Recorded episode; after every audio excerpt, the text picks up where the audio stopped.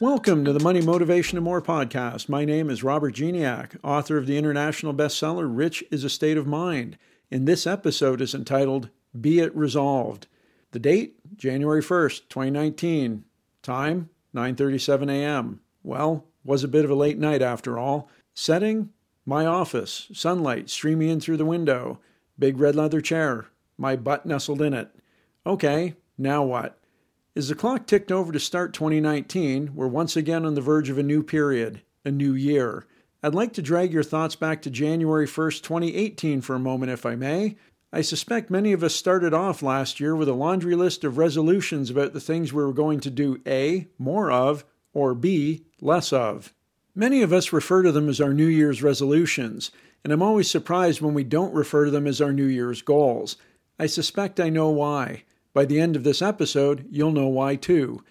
With resolutions, when we don't achieve them, we've simply broken our resolution.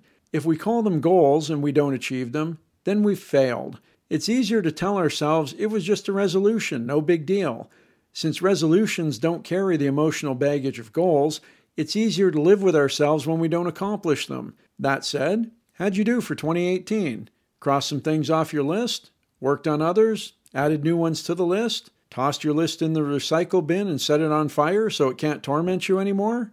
A new year is a special time, a clean 12-month slate to plan our future.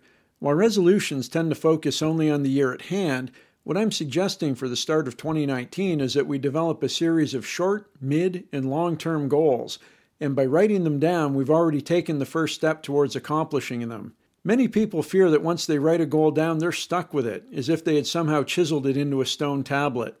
It seems to elude us that goals are flexible, can change with the passage of time, or with the completion of other goals on the list. Sometimes we change the goals, sometimes life changes them for us. I can hear what you're thinking. Short term, mid-term, long-term, schmong-term, why all these terms? Can't we just have some goals and leave it at that? The goal, sorry, bad pun, is to make the process manageable and easier to focus on. Short-term goals are the present, perhaps a 3 to 12-month window. Midterm goals move the horizon out a little further, focusing on perhaps a 2 to 5-year time frame.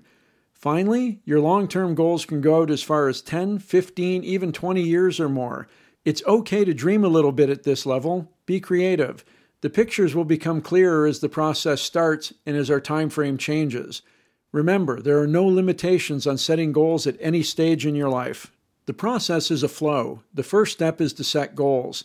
Second, we pursue them, doing whatever activities need to be done to accomplish them, learning whatever we don't already know in order to help achieve them. Then at some predefined point, perhaps the first day of every month or the first day of every quarter, we review what we've accomplished and map it against our goals.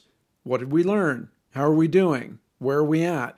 Once we know where we are, we can cross off the accomplishments or make adjustments if required.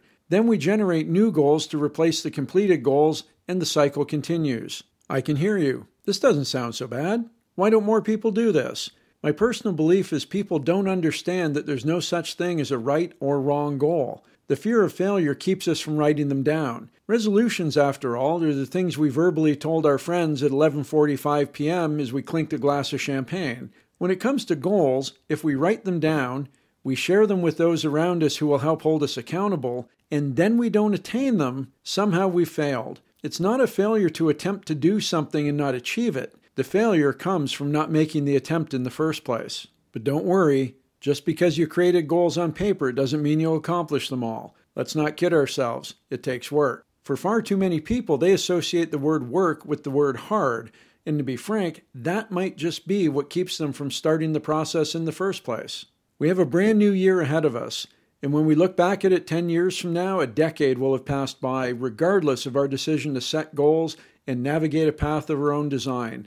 As the clock rolls over on December 31st, 2019, one of my goals will be to clink a glass and say, "Be it resolved, we're at the start of another great year," and I'm wishing the same for all of you.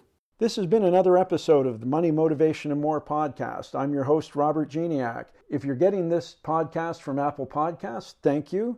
It's also available on Blueberry, CastBox, Player FM, and at the robertgignac.com website. If you're listening to it on some other platform, please drop me a note and let me know. I'd be happy to know where you're getting the podcast from. As always, I'm open to suggestions about future podcasts and about feedback about this very podcast itself. Until next time, thank you for listening.